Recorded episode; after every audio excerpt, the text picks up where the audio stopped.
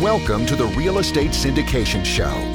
Whether you are a seasoned investor or building a new real estate business, this is the show for you. Whitney Sewell talks to top experts in the business. Our goal is to help you master real estate syndication. And now, your host, Whitney Sewell.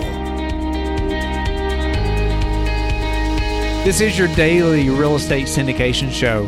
I'm your host, Whitney Sewell. Today, our guest is Rich Trepanier. Thanks for being on the show, Rich. Thanks for having me, Whitney. I really appreciate it. Yeah, you're a perfect guest, and I'm looking forward to this conversation. And a little about Rich. He's a founder of Gage Multifamily Services based in Austin, Texas. With over 30 years of multifamily renovation experience, they have successfully sold and produced over 2,000 multifamily renovation projects throughout the U.S. Rich, thank you again for your time. Give the listeners a little more about who you are, and let's dive into this. You know, this topic of renovation. Yeah, absolutely. So you kind of summarized it pretty good there. My brother and I, Gage Multifamily Services, based in Austin, Texas. We have offices in Austin and San Antonio. The name says it all. We focus just on multifamily renovation, 100%. Been doing it for about 15 years now, and seven years as Gage Multifamily Services, where we decided to start our own business. We only do value add. We don't do new construction. So a lot of your listener, listeners should get a lot of value out of this topic today. Okay. So I guess first, why only value add? Yeah, you know, my brother and I, we've before we got to Austin, Texas, we lived in St. Louis for a little bit, and we did a lot of house renovation, but also dabbled in investments of twos and four families in St. Louis. Got a lot out of that experience. We uh, grew up with some construction experience and jumped in, did a lot of work ourselves. We saw a lot of value owning those twos and fours, we got to really see the appreciation from some of the residents that moved into those units after we were done. A lot of historic renovation of historic homes in St. Louis. And unfortunately, when 2008, 2009 came, we had to hurry up and get some jobs. So we saw the downgrade in the single family home, but we saw the strength of the multifamily home. And shortly thereafter, I moved to Texas. And as, as you know, multifamily is a large strength in Texas as well.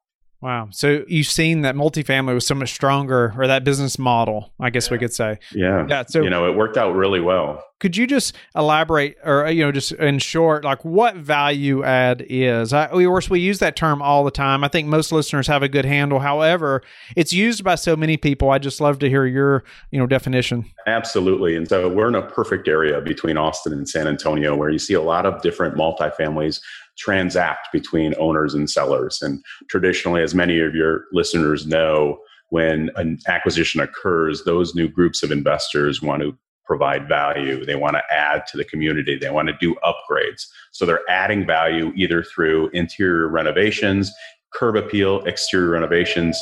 Let's just call it exterior paint and carpentry, some landscaping. We do an awful lot of leasing office renovation, clubhouse renovation, fitness renovation.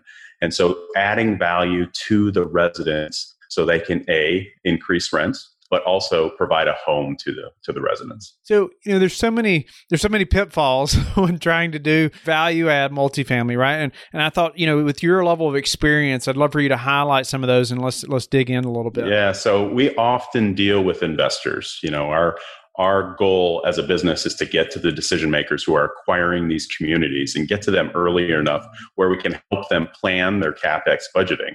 And so some of the pitfalls that we see is is oftentimes one of my big things that I am always cringe a little bit is that you hear people budget their capex by doors. And I'm a big proponent proponent on those interior renovations doing it based on square footage. And the reason is very mm-hmm. simple. If you have $5,000 a door, that number works really well for a one bedroom, one bath, 700 square foot unit. But that doesn't translate very well to a three bedroom, two bath, 1200 square foot unit. And if you have $5,000, it just doesn't go very well. $5,000 might get you flooring and paint, but it won't get you that granite countertops, those new fixtures, those new faucets. So, what I like to do, and when I meet with our investors that we work with, I like to tell them to let's look at it from a square footage standpoint that your money can go the farthest and that you can accomplish your business plan, which is let's renovate 72 units, let's renovate 150 units. You're taking it throughout the entire business plan. Another one I see quite a bit of is, is no one provides contingency against that $5,000 per door budget. And so add a little bit of contingency on there, a little bit of whoops factor, a little bit of, you know, something will happen. On my own business, the construction side of Gage Multifamily Services, we always add in between 3 to 5% contingency on our bid to our customers. And that helps us kind of alleviate any issues that we might see that we might not see during the, the budgeting process. And the other important one for everyone to remember, another really good pitfall is who manages the renovation process, the renovation project? Is it going to be your asset manager? Is it going to be the person with your boots on your ground in the city that you're not located in? Is it going to be your property manager? Property managers traditionally charge in between 5 and 7% roughly to manage your renovation project from start to finish. And that 5 to 7% is calculated based on the gross expenses for the renovation project. Wow, some great topics there or these pitfalls. And you know, it's interesting talking about budgeting their uh, capex by by door. That's the way I see it all the time as well. Yeah. But you know, it's interesting how you say we should break that down by square footage. And could you just give us a couple tips in breaking that down like that, or maybe how you go through that process? Sure. For instance, you know, a lot of times we see capex interior renovation budget. Everyone wants to replace the flooring. So a good rule of thumb for me when we budget for flooring is usually uh, two dollars per square foot to take up and put down brand new flooring. We often see on a C level renovation project, we also see resurfacing of countertops, kitchens, and baths. A good good dollar value there is is $150 to resurface your kitchen countertops, and then usually between 50 and $60 for your vanity countertops as well. We usually a good budget value for uh, interior paint per square footage is right around a dollar. Traditionally, is where we usually place it per square footage for the unit space. so we can go even further. We can talk about light fixtures and plumbing fixtures. It just depends on what class level the renovation project is and then how far you want to go. I usually, uh, for first time investors who usually contact me, I usually tell them lipstick on a pig. Interior renovation for apartment community usually runs about $5.50 a square foot. And that would traditionally get you new flooring, interior paint, resurfacing of countertops, maybe a fixture or two, but it's really a, really what it describes lipstick on a pig. You're getting in there, you're renovating a unit quickly and trying to get residents back into the unit very fast. That's a great rule of thumb there, I guess, just to, when we're analyzing deals to understand. You know, we usually we see anywhere between 550 a square foot on a renovation and then it goes anywhere. You can you can find them as high as it's $20 a square foot renovation as well. Okay. And so, you know, you talked about the contingencies and people not having any kind of buffer yeah. I mean, that just exactly it, it just seems to make sense, right? I mean, we have an emergency fund, all those things, you know, that re- reserve account for just in case thing something happens that's unexpected. I mean, why wouldn't we do that when we're looking at our, our renovation budget? So let's elaborate a little bit on that. And you know, you said you all will add like three to five percent. Is there a different amount that you encourage investors to have? You know, it just depends on the level of renovation. Three to five percent is usually a good contingency plan. Like I said, we've or the bio said we've done over two thousand value add projects over the seven years that we've been in business, and so that number has worked very well with us. That's what we advise our uh, investors to do as well. What's important is if you don't have that contingency plan, it's going to affect your overall business plan. When you're underwriting these multifamily deals, you underwrite for the full 120 units on property. You don't say, well, I'm going to underwrite for 75 of these. You underwrite for the full 120. But when issues occur, what usually happens is you start pulling away from the business plans. You might, let's just say, you might not renovate the remaining one bedroom units on property because you have to put more money into those two bed, two bedroom, two bath units because they're getting their most upside on the mm-hmm. renovation. So contingency just helps alleviate that stress Again, if a water heater, if your boiler goes out, if you're uh, got a number of HVAC units that need to be replaced, that contingency helps with that. Nice. What are some of the top successful investors you see doing as far as who, who's managing this renovation process, like you're talking about? Who do they have managing? Well, usually they work with their property managers. Usually there's a uh, director of construction historically involved with the fee management company. Oftentimes you also see asset managers. If, and of course I'm a general contractor, but if you have a good relationship with a general contractor and a good asset manager on your team, they can work directly together. And so that might be a way where you can effectively remove that construction management fee out of the picture and save that additional funding. Myself, our most successful projects are with the investor themselves. Somebody that can pick up the phone, I can pick up the phone and have a very candid conversation, a very positive or a very difficult conversation. There isn't multiple level managers that you, that will you need to work with, like on most fee management approaches. So, really work, interview your property manager when it comes to time to talk about your value add plan. Also, talk to your general contractor. They might be a recommendation they might have. There might be an outside consulting firm they could use as well. And so, mm. use your tools, use your team to come up with the best plan on the renovation. What are some of the top trends you're seeing in the multifamily renovation space? Yeah, we see a lot of energy efficiency going into 2020. I've had a number of people reach out to me and talk to me about how can I save on water conservation. LED is, has, has been a big one over the last few years, and it continues that trend we have several favorite products that if your listeners want to reach out to me, I can provide them the information. But you know, Nest thermostats are a very large one that we continue to see in the B to A renovation properties. In those C level communities, what we've been seeing a lot, there's not a lot of cabinet replacement going on in multifamily renovation. What we see is we see a lot of door replacements. So mm-hmm.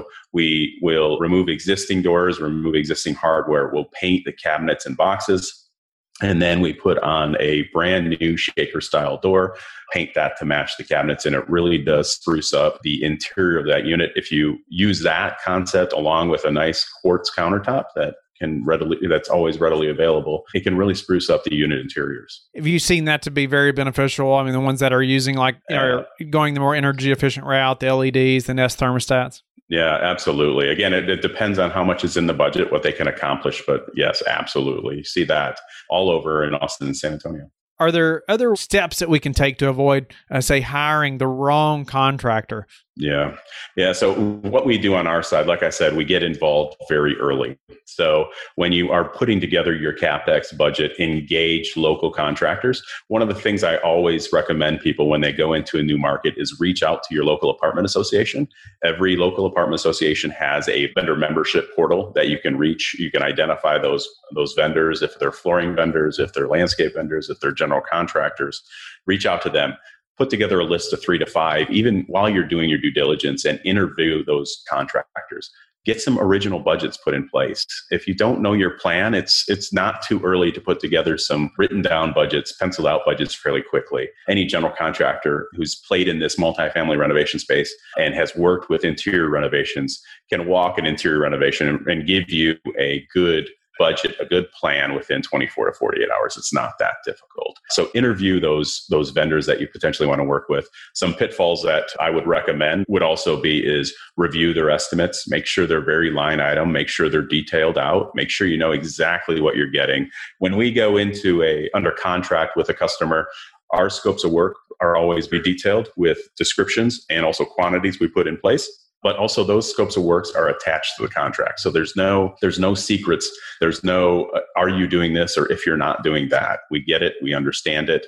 And both sides are always on the same table. They should be able to figure this out fairly quickly with the contract in place. The other thing is is that we issue out weekly updates. We give every customer a who what where when and why of the previous week. We identify what we completed the previous week, and we also identify what's scheduled for the next for the upcoming week. So the communication level with my company is very detailed. We reach out and we provide before monday morning at 9 a.m you should receive a weekly update. And that's that's not difficult for any general contractor in this place space to put together as well Nice. We like that communication, right?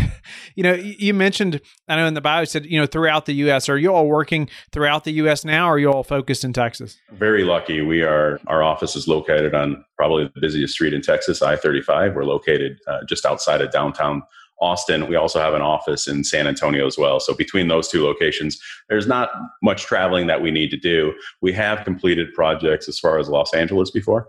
And so last year we did an interior renovation project in Los Angeles. I've also done roof replacements in just outside of Minneapolis, Minnesota. When you ask, and this is just a recommendation, but when you ask a general contractor to travel, just make sure they have the ability to perform the work. When you ask a, a contractor to travel, let's say from Texas to Minnesota, there's also some additional costs associated with that general contractor to travel. Are they going to put full time supervision in place? So, some additional questions to ask ourselves uh, since we're located in a, in a great value add location ourselves. Traditionally, we will offer our services to help budget. We can offer ourselves a construction management, project management play. We don't do many out of state projects currently because of the amount of projects that we can have here in Austin and San Antonio.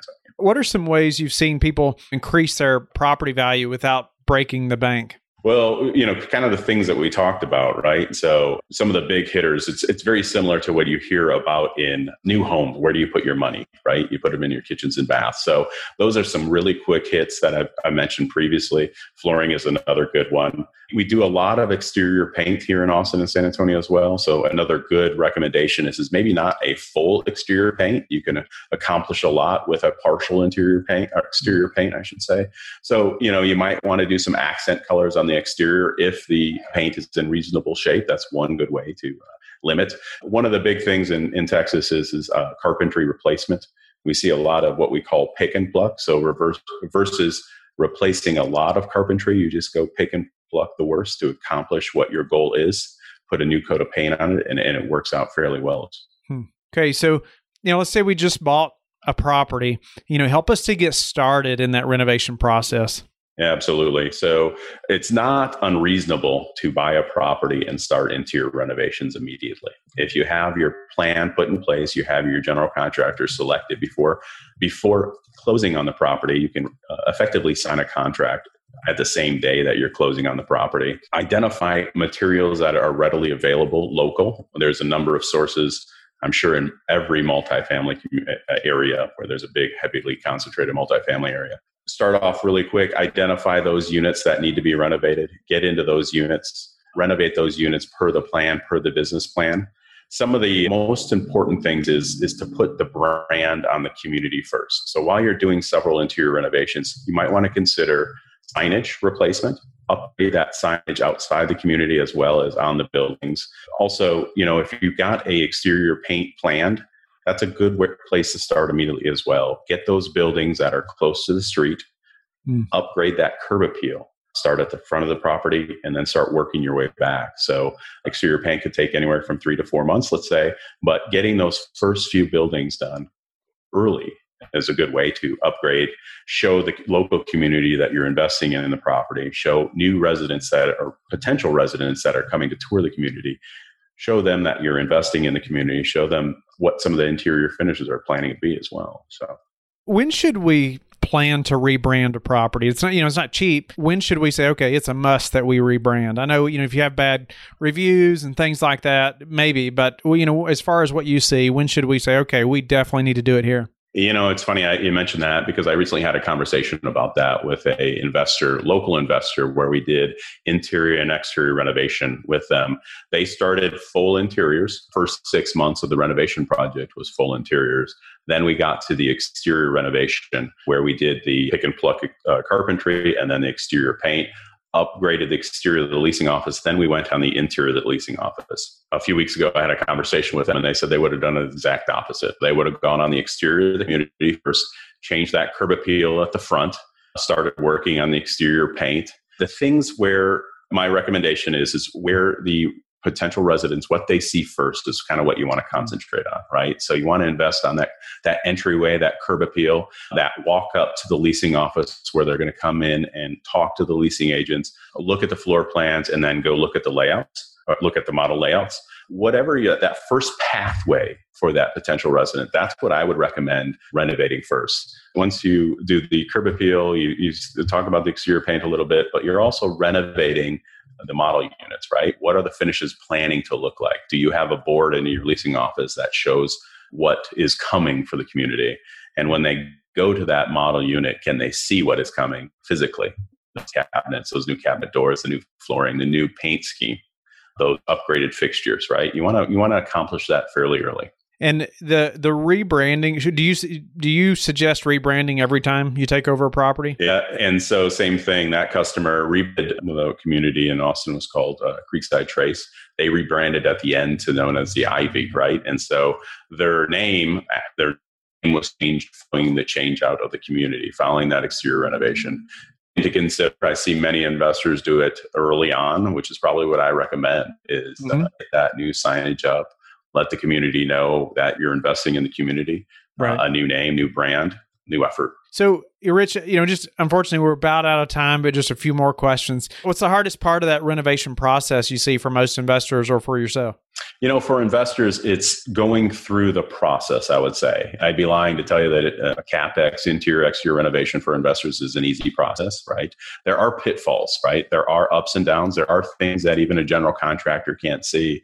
Stay with it, stay the course, communicate with your contractors, make sure that you are aware weekly of what's going on at the community, plan accordingly, make sure that you are working together as a team. I think it's the most important thing.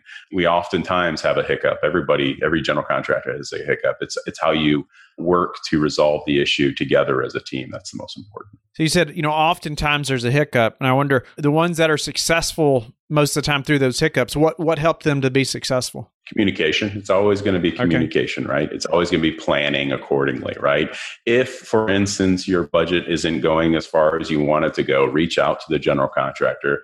We can pivot we can move fairly quickly. We can provide cost savings opportunities right? If you spec out a more expensive flooring we can make a recommendation on something that can make your dollars go further right? Is, is, is a good attribute a good recommendation. So it goes back to communication and planning right? Absolutely. Yeah so, always. so, how do you prepare for this potential downturn that everyone's talking about? Well, hopefully, I'm in a good stabilized market. And so, here in Austin and San Antonio, so we've been through it previously where you see the renovation projects, the, the level of renovations go down uh, on the general contractor side. Interior renovations might be, we talk about square foot size, it might, it might not be $10 a square foot. It might push back down to 550 a square foot. And so it's planning accordingly on the general contractor side.